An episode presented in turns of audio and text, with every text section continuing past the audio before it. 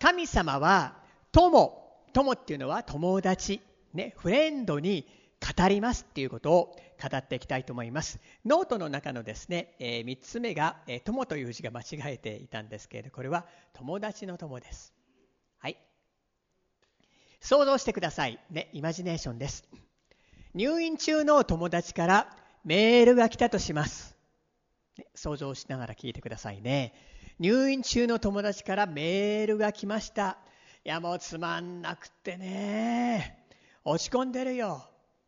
本持ってきてくんないかな、ね、そういうメールが来たとします。すると親しい友達だったらどうしますか？ね。もし相手がロボットであるならば、ね、ロボットからメールが来たんだったら、ね、要求通り本を持ってって病院の受付にポンと置いて、ね、帰ってきてもいいかもしれない。ね、あのネネットでもそうですよね今コンピューターで本なんかもアマゾンで注文できるんです。ね、あのクリスチャンの本もアマゾンで注文できるんです。ね、それとカチャカチャカチャってコンピューターで売ってクリックしてコンビニでお金払うと本が来ます。だけど友達であるならば、ね、買ってきたよね、美味しいたい焼きも一緒に並んで買ってきたよ。麻布十番のたい焼き買ってきたよこの間ユーミンがハマってるというねあのベーカリー見つけたんですよ。そこのケーキかケーキ買ってきたらすっげえうまかったんですよ。ね。これユーミンがハマってるねあのベーカリーのケーキだよ一緒に時間を過ごして一緒に食べて笑う。これが友達。だけどもし相手がロボットであるならば、ね、行って受付に本をポンと置いてこれお願いします、そんな感じだと思うんですけど。まあ友情の深さにもよるかもしれないんですけれどもね SNS なんてありますよね。ね、ほとんど知らない人から友達申請が来たりするんですけれども、ね、浅いレベルの友達。全然深くない。しかし深いレベルの友達ってあるありますよね。一回だけどっかで見たことがあってね SNS で友達になる。そういう浅いレベルではなくて深い友達。神様が望んでいるのはどんなレベルの友情でしょうか。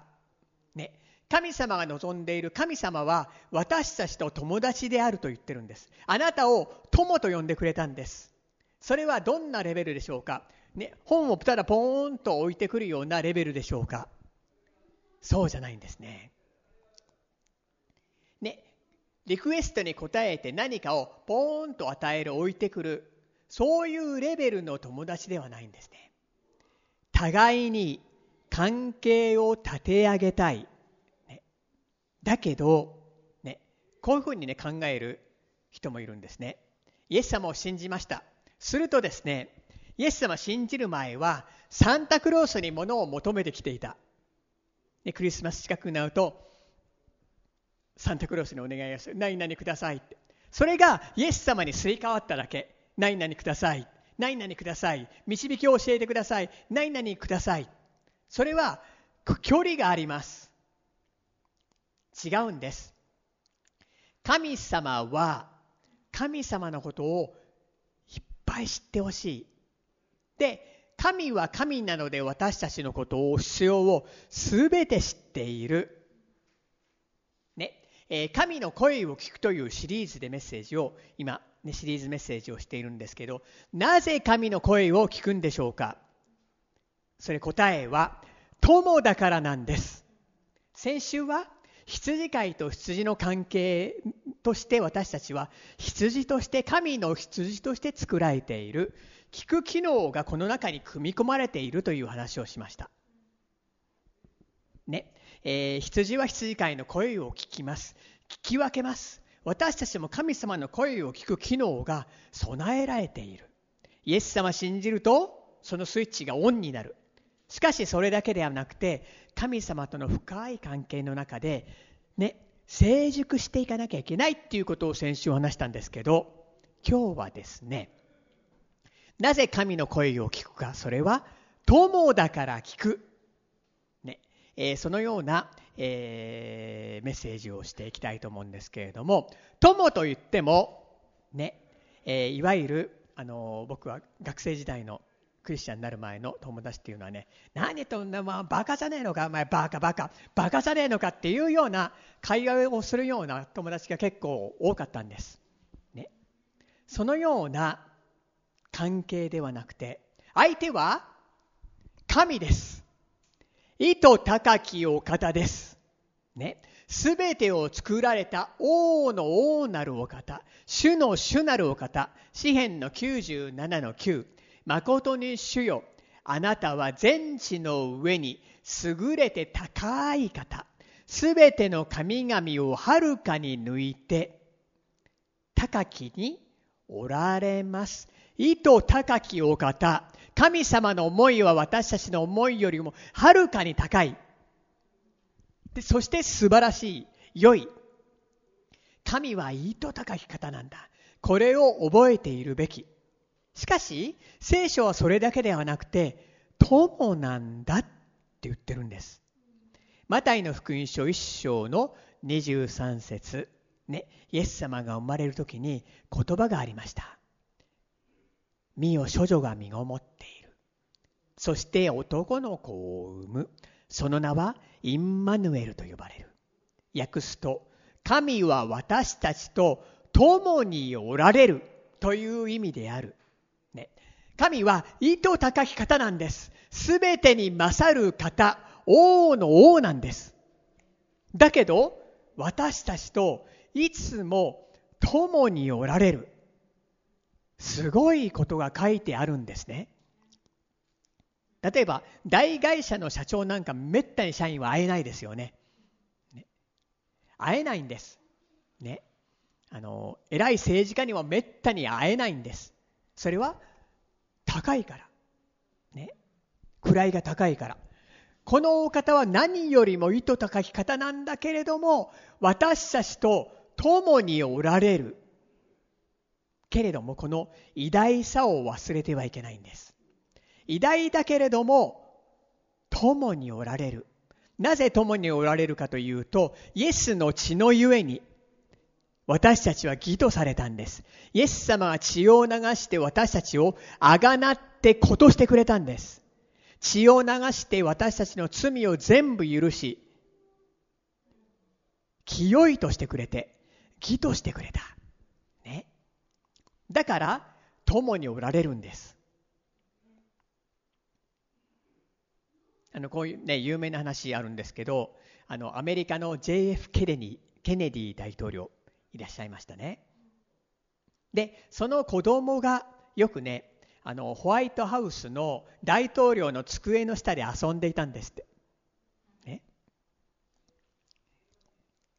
息子は父親の存在を喜ぶ。父も息子の存在を喜ぶ。父が偉大であるんだけれども喜ぶし、机の下で、大統領の机の下で遊んでいた。あの偉大な神様が私たちを子供とし、さらに友情を私たちと築きたい。友情を築きたいんです。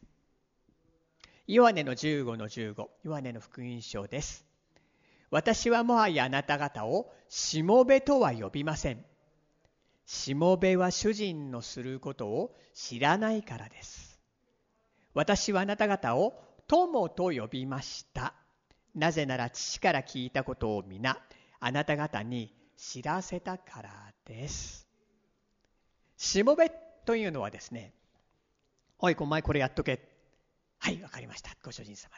その言う通りにするんですね。はい、じゃあお前これやっとけ。早く起きてこれをやっとけ。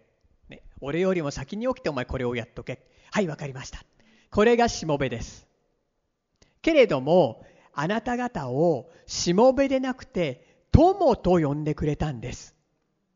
宇宙を作ったあの偉大なるお方があなたを友と呼んでくれて、ね、深いレベルの友情を築きたいんです。ねえ、いくつか見ていきたいと思います。一つ目。神様はロボットには話しません。ロボットに話すように話しません。神は心のないただ言うことを聞くだけのロボットのように人を作んなかったんです。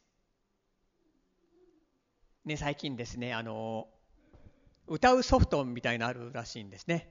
歌詞を入れて、ね、音符を入れると、その歌詞が、その機械が歌ってくれん。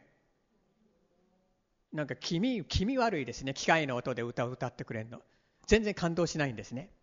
そういうの好きな人ごめんなさいね。でもそういう気味悪いっていうかもう機械の音で、ね、音程に合わせて歌う。そういうふうに神様は作んなかったんです。ね。車を運転してる時にアクセルを踏むとブイーンと動きます。ゆるーく踏むとゆっくり走ります。強く踏むとブイーンって走ります。そのように私たちを作んなかったんです。ね。機械はマシーンは命令に従います。ね、GPS も目的地を入れると、ね、GPS というかナビナビでしょう。ナビっていうんですね。目的地を入れるとその信号を左って言うんですね。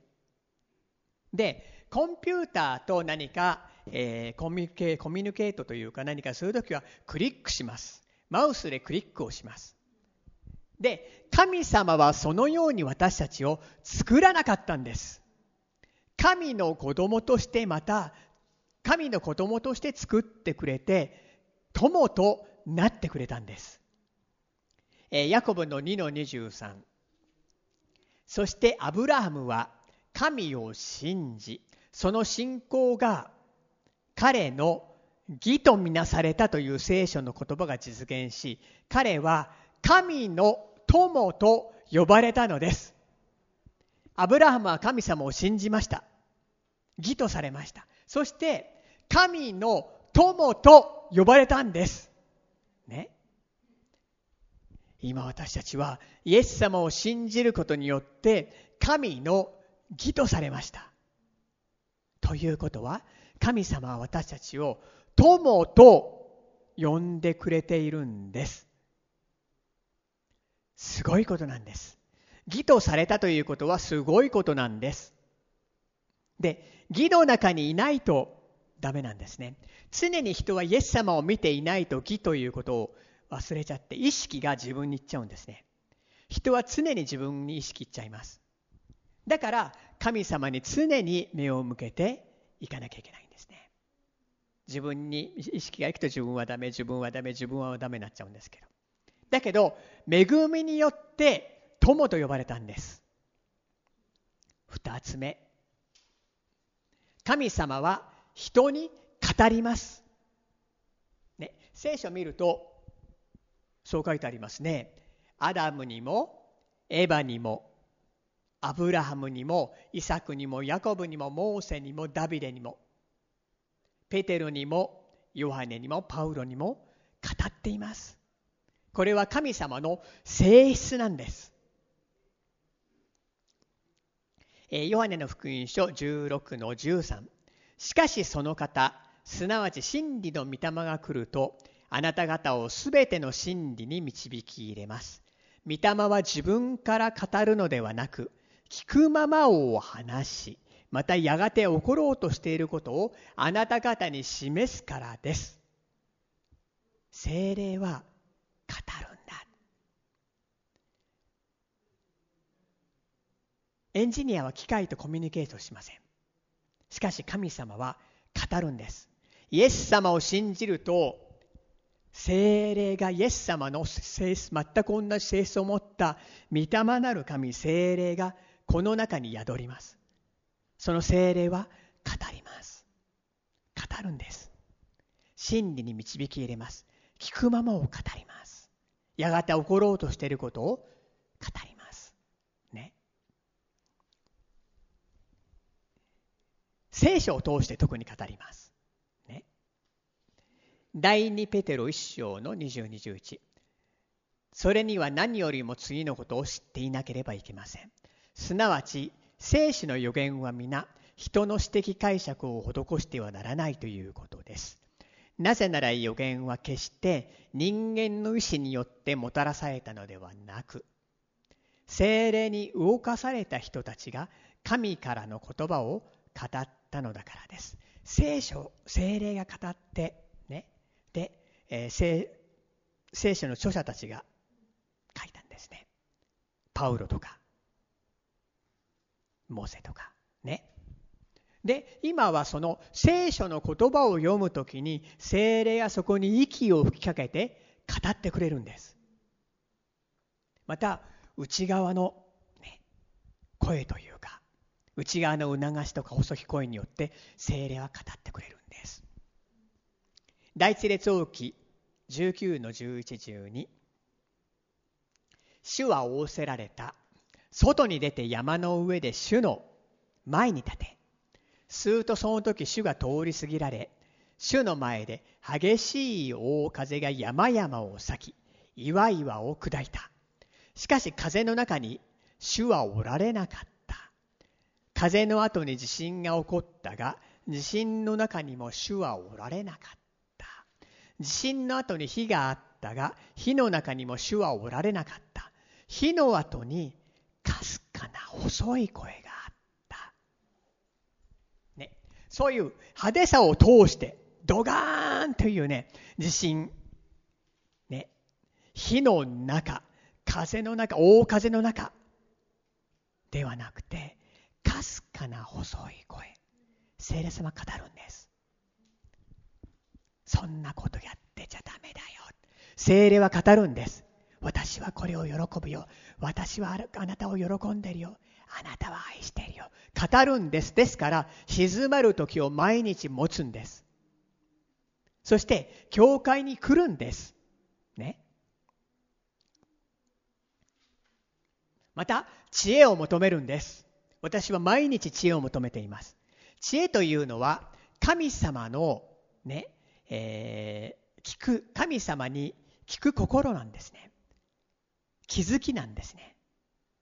神様の思いはすごい高いです。その思いに気づく。そのヒアリングハートこれを知恵というんですね。神様は語ります。3つ目。神様は、これ G ね、あの、私のコンピューターが、ね、あの違う友って書いちゃったんですけど、これは友達に語るっていうことです。友に語ります。ロボットには語りません。フレンドに語ります。ね、知らない人に、道歩い人に語らないですよね。ね。なんか面白いですね。韓国行くと、あの行列に並んでる時にみんな話しかけてきて、友達になっちゃうんですって。沖縄でもそうですねでも日本ではそうなんないですよね。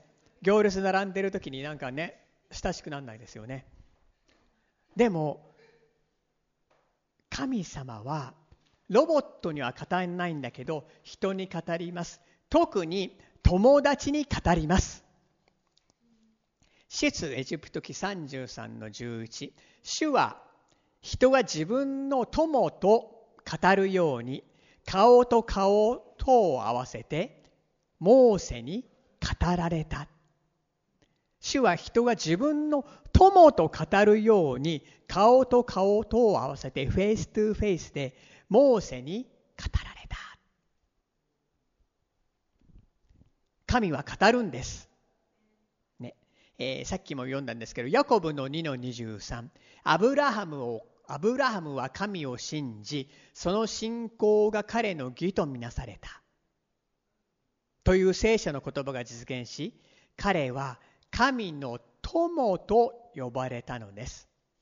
何をキャッチしてほしいでしょうか？それは神様は友と呼んでるんです。友になりたいんです。そして深い交わり、リレーションシップ、ね、友情関係を築きたいんです。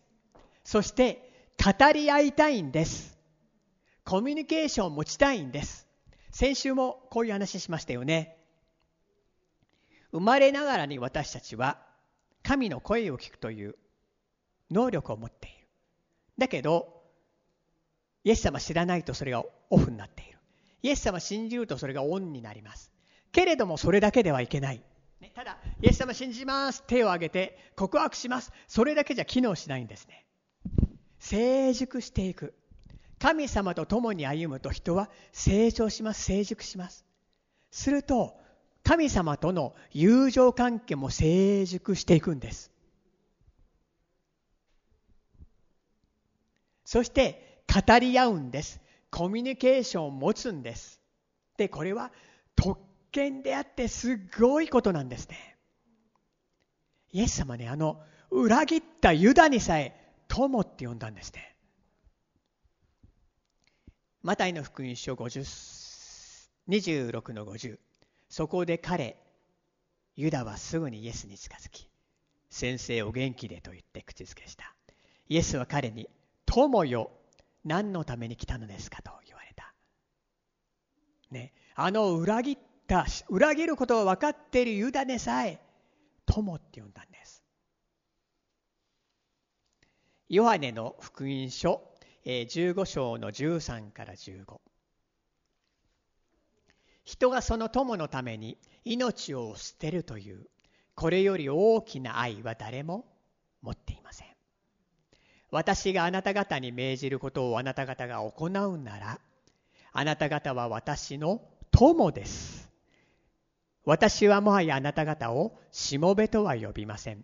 しもべや主人のすることを知らないからです私はあなた方を友と呼びましたなぜなら父から聞いたことを皆あなた方に知らせたからです。友のために命を捨てる。イエス様は、友っていうのはあなたのことです。イエス様はあなたのために命を十字架で捨てました。愛しているから。ね。で、十字架で死んで義を与えてくれたんです。で、義の実がここに書いてあるんです。義を受けて主と共に歩んでいきます。すると義の実ができます。それが私があなた方に命じることをあなた方が行うならあなた方は私の友です。これ説明しますね。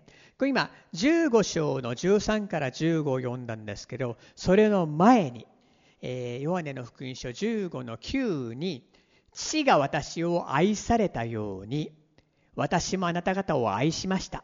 私の愛の中にとどまりなさい。いいですか？まず、神様は愛している。だから愛の中にしっかりいなさい。ね、愛の関係の中に、愛の友情の中に、リレーションシップの中に深くいなさい。愛の交わりの中に深くいなさい。そして、ヨハネ福音書15の12。私があなた方を愛したように、あなた方も互いに愛し合うこと、これが私の戒めです。まず、神様の愛を受けます。私はヨハネ言ったんですね。私は愛します。愛されたからです。まず第一にあなたが愛してくれたからです。まず、愛してくれた愛の中にいる。すると、互いに愛し合うようになるんです。神様を愛し、自分を愛し人を愛するようになるんですでもこれは自分の力じゃできませんまず神様が父がイエス様を愛したようにイエス様が愛してくれたそれを受けるその中にとどまるすると人は互いに愛し合うようになります神様を愛し自分を愛し自分を大事にし人を愛するようになるこれが私があなた方に命じることを行っているならば、確かにあなたは深い関係の中にあります。身のことを言ってるんですね。ローマの5の10。もし敵であった私たちが、巫女の死によって神と和解させられたのなら、和解させられた私たちが彼の命によって救いに預かるのはなおさらのことです。イエス様の死によって神様と和解しました。で、彼の命によって救われました。救いというのは永遠の命でだけではなくて、豊かな主との交わり、豊かなものを受ける。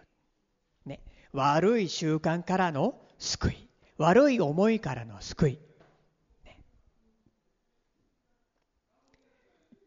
十字架のイエス様の宮座によって義とされました。深い交わりがアダムが本来持っていた深い交わりが関係が回復されるんですね。第2コリント5の18これらのことはすべて神から出ているのです。神はキリストによって私たちをご自分と和解させ和解の務めを私たちに与えてくれました。和解。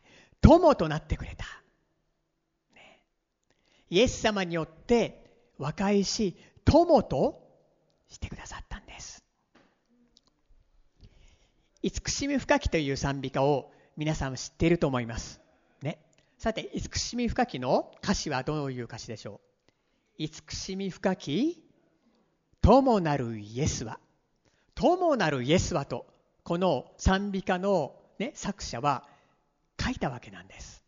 これはジョセフ・スクライバンスクライベンという人が書いた賛美歌なんですけど実は彼はですね2回も婚約者を病気と事故で亡くしたっていう悲しい、ね、あのところを通ってしかしそんな中でも彼はですね神様とが友であるということをしっかり受けて深い深い交わりを友情関係を神様と持っていたんですね。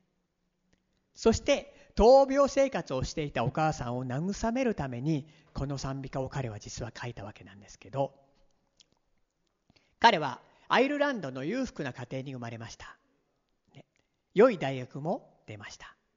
で幸せな結婚式を直前に控えてその前日に婚約者が突然急死してしまうんです。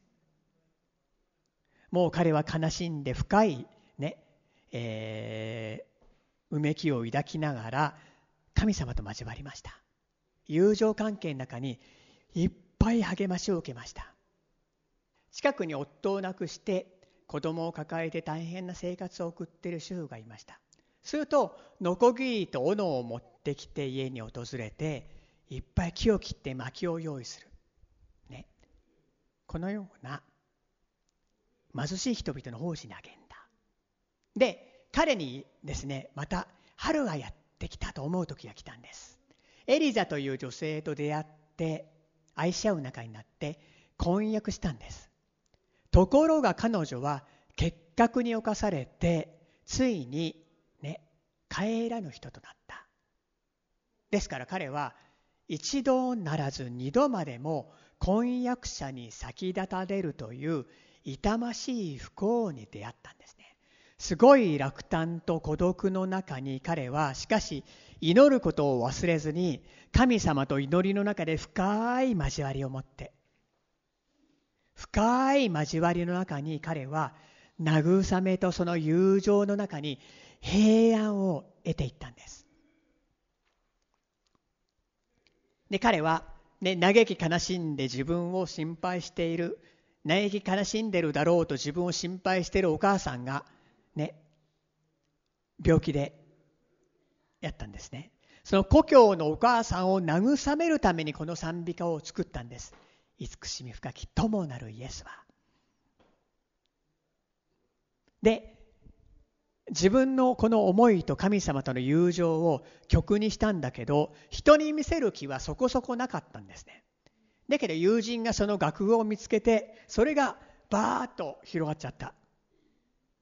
で彼はやがて体調を崩して友人の家に引き取られていって療養していたんですけれども体力がないのに湖畔で、ね、祈ろうとして外に行った時に誤って用水路に落ちてしまったんですね。そこで用水路で落ちて死んじゃったんですね。で発見された時の彼は手を組んで祈っている。姿で死体が発見されたんですって。だから彼は最後の最後までこの地上にいる間どんな時でも神様との深い交わり友情関係を持っていた。そこで神様はこんな辛い悲しみの中試練の中で慈しみ深い主よあなたは友です。それを友情関係の中で受けて常に彼は神の声を聞いていたんですね。励まされる慰められる声を聞いていたんですね。最後にある、牧師の話をして終わりたいと思うんですけどある牧師は9歳の子供がいた時にその9歳の子供は釣りがもう大好き。何よりも釣りが好き。である日こういう計画を立てたんですね。あの妻の、ね、実家。そこの近くに湖というか大きな池がある、ね、そこに金曜日から妻と一緒に息子が帰った。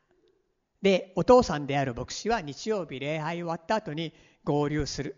そういう計画を立てました。で土曜日の夜に電話しました。どう今日どうだった？最高だったよ！最高の日だったよ！こんんなに魚が取れたのは今までなかったよ。いっぱいいっぱいいっぱい魚取れた。そりゃよかったね。じゃあ明日一緒に行って釣りしよう。で教会が終わって一緒にそこの場所に行って、ね、息子が欲しがっていたルアーも買って行って釣りに行ったんです。ところがその日はなぜか一匹も釣れなかったんです。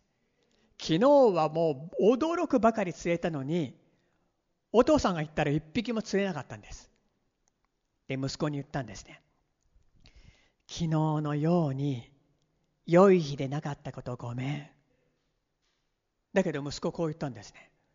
お父さん、今日の方が昨日よりもずっと良い日だよ。どうして釣れなかったじゃない。だってお父さんが一緒にいたから。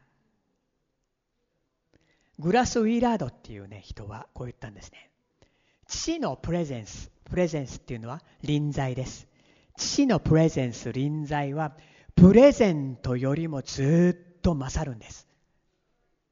ルアーよりも釣れたことよりもお父さんが一緒にいたこの臨在の方が勝っていたんです。確かにルアー感謝です。釣れたことも楽しかったです。でもお父さんが一緒にいることこれが感謝だったんです。もっと良い日だったよ。私は私たちは神の臨在です。ね。何かを祈って聞かれ聞かれた。ね、ある日はある人はサンタクロースに祈るようにこれくださいこれくださいあれくださいこれください導き教えてください。それも悪くはない。けれどももっと大事なことはこのお方の臨在の中で深い関係を持っていく。深い友情関係を持っていく。この方は語ります。慰めを励ましを語ります。愛の言葉を語ります。その牧師がねある時しなければならないリストを持って神様の前に祈っていたんですって。私この子もしなきこのこともしなきゃなんない。このこともしなきゃなんない。このこともやんなきゃいけない。このこともしなきゃなんない。それを祈ってたんですすると神様はこう語った。しばらく私と時間を一緒に過ごさないか一緒にいたいんだよ君がリストのことを心配しているのはよく分かっている。だけど、私はそれ知ってるから OK だよ。私に呼べ。私は答える。聖書にそう書いてあるだろう。私の栄光の富から与えるからリストを心配しないで、君と語り合いたいんだ。神様は私たちを友と呼んでくれました。ね、何か祈ってこれをください、あれください、それください。ね、それも悪くはない。けれども大事なのは友として私たちをデザインされてコミュニケートするようにデザインされたんです。で神様はこのコミュニケーションが本当に大事なんです。楽しいんです。息子との時を本当に息子娘との時を本当に神様は喜び大事にしているんです私たちにとっても本当はこの神様との臨在一緒にいる交わる友情関係が一番楽しい時なんですね。だから私たちは毎日神様の時を持ちます。一週間に一度は教会に来て集まります。教会は神様の臨在あふれているところです、ね、友だから神様は語ります。語ります。語ります。語りたいんです。で友情関係を築いていって。その中に友情関係が築くと私たちは成長します。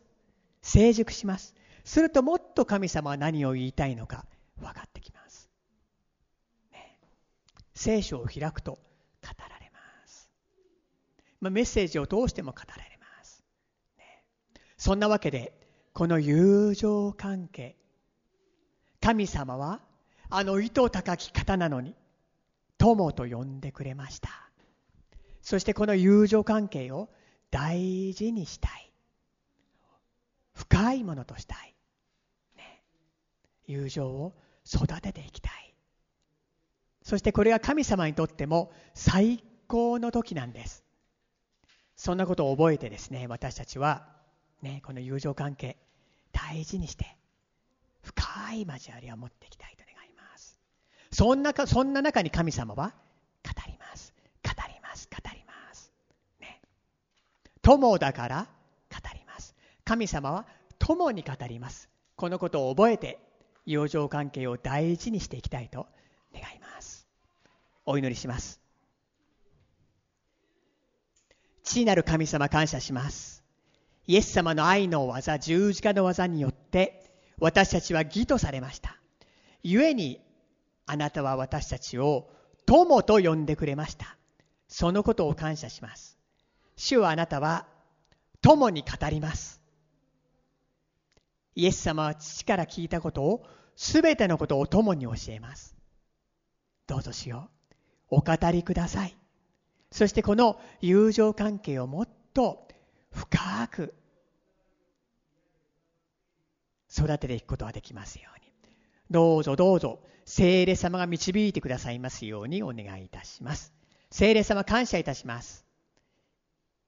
そして一人一人が、ね、首都の交わりの時を大事にしてきますように。どうぞ導いてください。感謝いたします。イエス・キリストのお名前によってお祈りいたします。アーメン。自分の言葉で応答のお祈りをしていきたいと思います。